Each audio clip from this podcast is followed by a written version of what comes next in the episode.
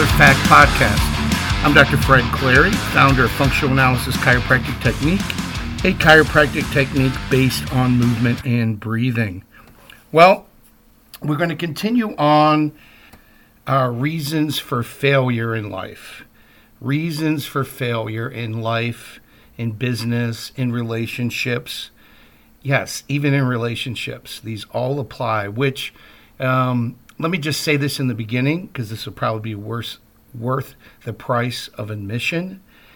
Just following today's episode, short little episode on planning, will help you with your relationships. I can't believe that so many people spend six months, a year planning a, a wedding day, a wedding ceremony, a wedding celebration day and they don't plan for a 20, 30 year relationship after that. It blows my mind. Talk about being so idiotic. But that is the way our culture is, and people would rather get all their information off of TV and follow culture instead of what works out there. So, this is something to think about too. That, you know, with your business, with your training, with your weight loss, you can apply these principles to any area of life. So, what, the part two, the second reason for uh, failure is not having a plan. Second reason for failure is not having a plan. We the first reason we went over last podcast was not getting started, and now the next one is not having a plan. And that does that doesn't just mean an athletic training program. That means you know looking all through um, the information you have and where you want to go and putting together a plan. Now, let's get to details. Um, how do you put together a plan? Well, one, you got to know your goal. If your goal is, you know, to have a great, powerful marriage, well, the problem is the other person has to plan with you.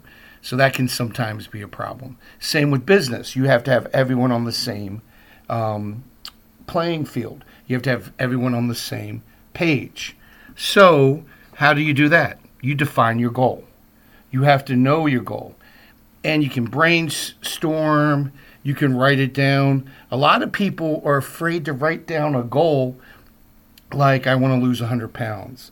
Um, I want to have this house paid off in seven years.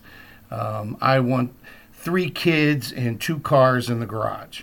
You know, those things are okay to write down because you're going to what we're going to do is once we have your goal or your destination we're going to reverse engineer we're going to back up and find out how to get there.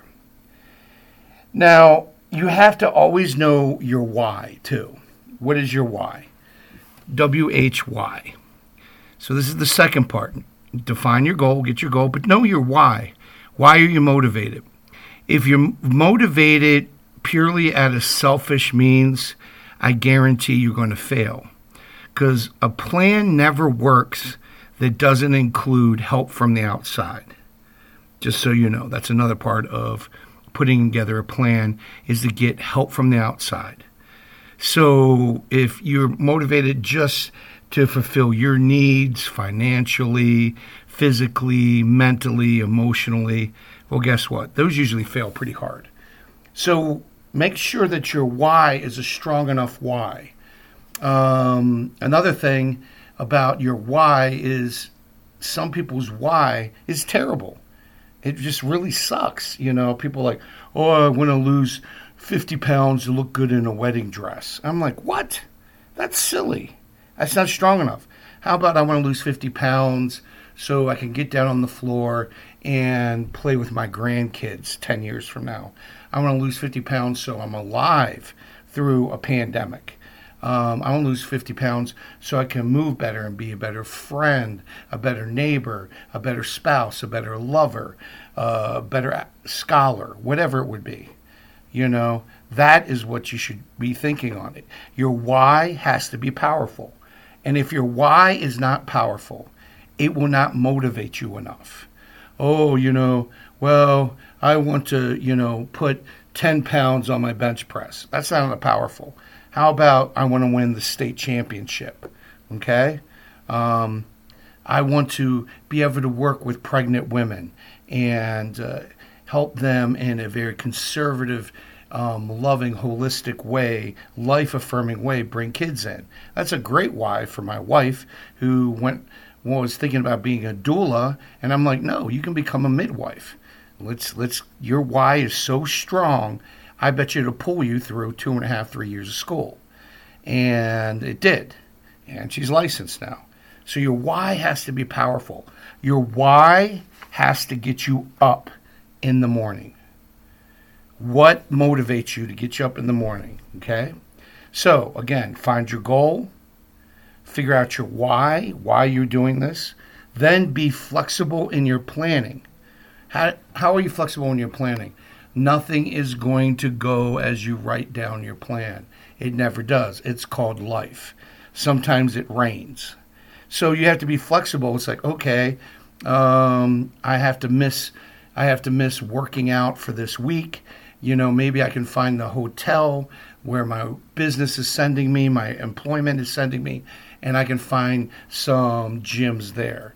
Um, something came up and I really can't go to school full time. Well, can you go part time? Can you take one class just so you matriculate it and you continue on your program? And then you have to have, and this this is different than your why, a vision statement. Now I've seen vision statements, and sometimes they are so cheesy. Some of the some of these uh, concepts I'm talking about now can be so cheesy people will work more on their vision statement than they will on the process that they have to do day in, day out. What a vision statement is, is basically what is it going to look like when I get to my goal? So your vision and your goal are married, they're intertwined, they're interconnected, they're interrelated. So work on your vision statement. This is what I want my house to look like. This is what I want my relationship to look like. This is what I want my body to look like. Um, when I'm working with bodybuilders, or if I'm just working with an average person, I have them go out there and find a picture, say they, they want some changes to their physical body. Okay, what is that going to look like? Pick someone out there that you want to emulate. That's a good way to just start seeing where the changes you want to go and then you continue to look at those. As I talked about a few minutes ago, you can't have a selfish why because you have to start reaching out to other people. You have to use experts. You have to use people that are have already reached the goals you've are, you want, and you have to hang out with those people. Um, my uh, grandma used to say, "Fred, if you lay down with dogs, you get up with fleas. Now, what she was trying to explain, as I did in a few podcasts, the group of people you hang around the most is who's going to influence you. Um, I've seen studies out there that the five, that you are an average. You are an average of the five people you spend the most time with in your life. Now, if you're spending your time with people that bring you down, frustrate you, don't push you to be the best person you can be, get new friends, get new family. Fred, you just didn't say that. Well, yeah, I'm a little tongue in cheek. What you have to do is look and I, I would say examine these relationships and see if they are serving you. If they're not serving you, then you have to spend minor time with these people. Spend major time with major people that can affect your character and minor time with minor people. Now, that doesn't mean they're not, you know, God's creation and, you know, they're minor, lesser than you. No, no, no. I'm talking about influencers. We all know, we all have that Uncle Buck who drinks too much and puts a lampshade on his head and is a negative Nelly, is a pessimist. Do you really want to spend the majority of your time with them? You can love them to death, but love them from afar. Send them cards, pray for them, but don't spend the majority of your valuable time. The most important thing you have in life is time. And that may mean a rearranging of what your house looks like, your daily life, who you hang out with. Well, Fred, I don't have that many positive people. Go find them. Hang out with the winners. You will find out that if you hang out with these people, you start you start learning some of these characteristics. Their positive good character rubs off off on you. The next thing is understand your environment. Okay? So understand your environment. Is it possible to go back to school? You know, when Belinda was trying to look going back to school, we figured out a way to do it. But, you know, bending over backwards, whatever. Figure out your environment. Is it possible? If you live in the middle of nowhere and there's no gyms around and you want to become a super successful weightlifter, a bodybuilder, a power lifter, it's not going to happen. Even if you build your own home gym, you need training partners, you need safety equipment, so you have to know your environment. That's not to say you can't create your environment. It's called moving. It's called a geographical change. And you you go to those places that can make you more successful. I do a lot of uh, consulting with um, other business owners and doctors, and sometimes these doctors are painted themselves into a corner because they're in a small town and there's no room for growth. I've already seen everybody in my small town of a thousand. Well, then you're going to have to move. If your goals are to have the big mansion on the hill, which is a fine goal, and that costs money, you're going to have to go to a place where the demographics support large amounts of business in volume. If you're okay at your current financial level, that's fine. Stay there. You know, it's beautiful. But that's one thing you have to think about. Don't be frustrated, move. Now, that sounds pretty harsh, but a lot of people are afraid of that change. And I was like, well, then you have to have different goals then. You can't have unrealistic goals because of your environment. So put yourself in the environment, in the economy, in the market that works. And the next thing is you define you figure out your action steps you need every day to take, and then you deploy them. You take action. You start moving. That's why they call them action steps.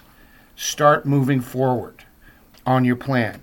And guess what? If you fall on your face, or this doesn't work, or that didn't work, then you get some help. You talk to your coaches, you talk to all these successful people, get some advice, and change.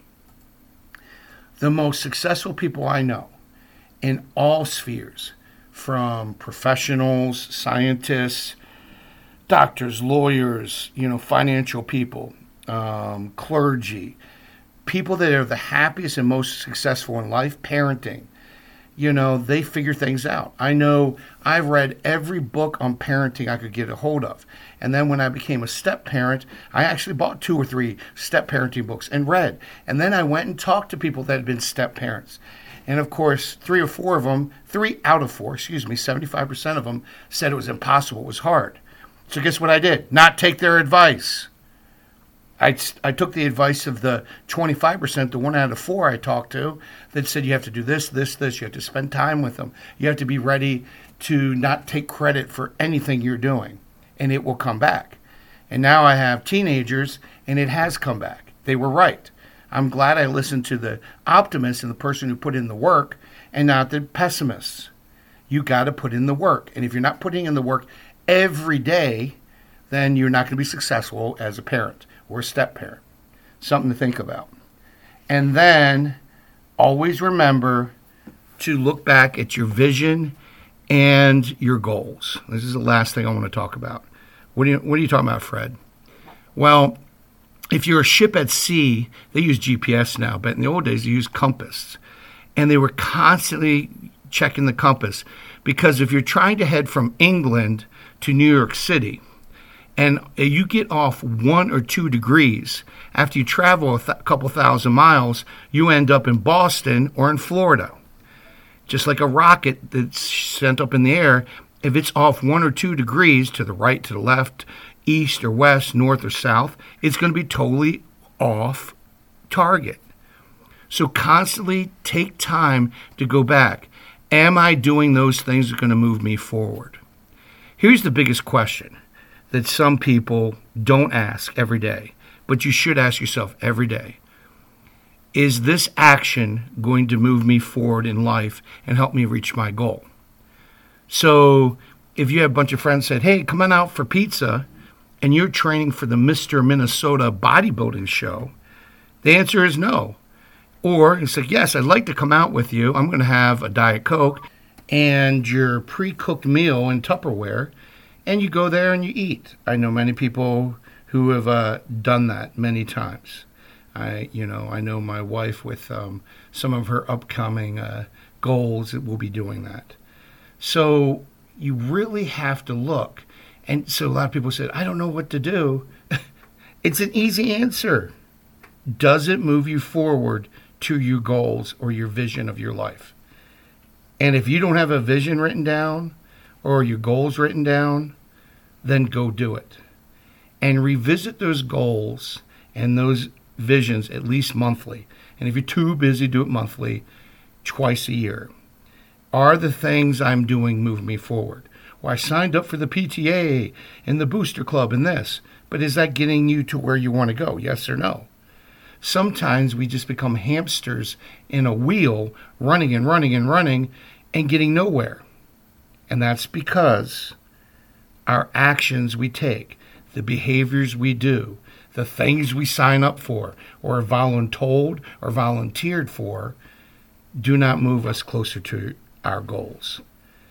Life is easy once you define what you want your life to look like. And yes, you should do that. If you don't know what direction you want to go, then you have to write it down. You have to pick. If you want to drive to Baltimore, I know which direction is. But if you wanted to drive to Baltimore, you wouldn't get out in your car and just start driving around Minneapolis and St. Paul. You would either put it in your GPS or that paper thing called a map and get a map out and head east.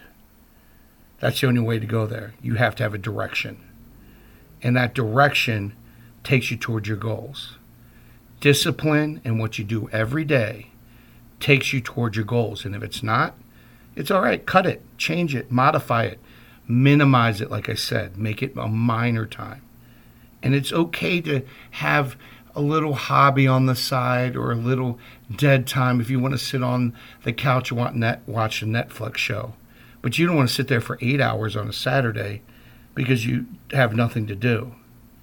There should be no reason for people that want to have a successful life, a successful marriage, a successful relationship, a successful business, people that want to be happy, joyful, and passionate to not have a goal and a vision. It just doesn't happen that way. It has to be determined. It has to be written down. And this has been another Fact Podcast.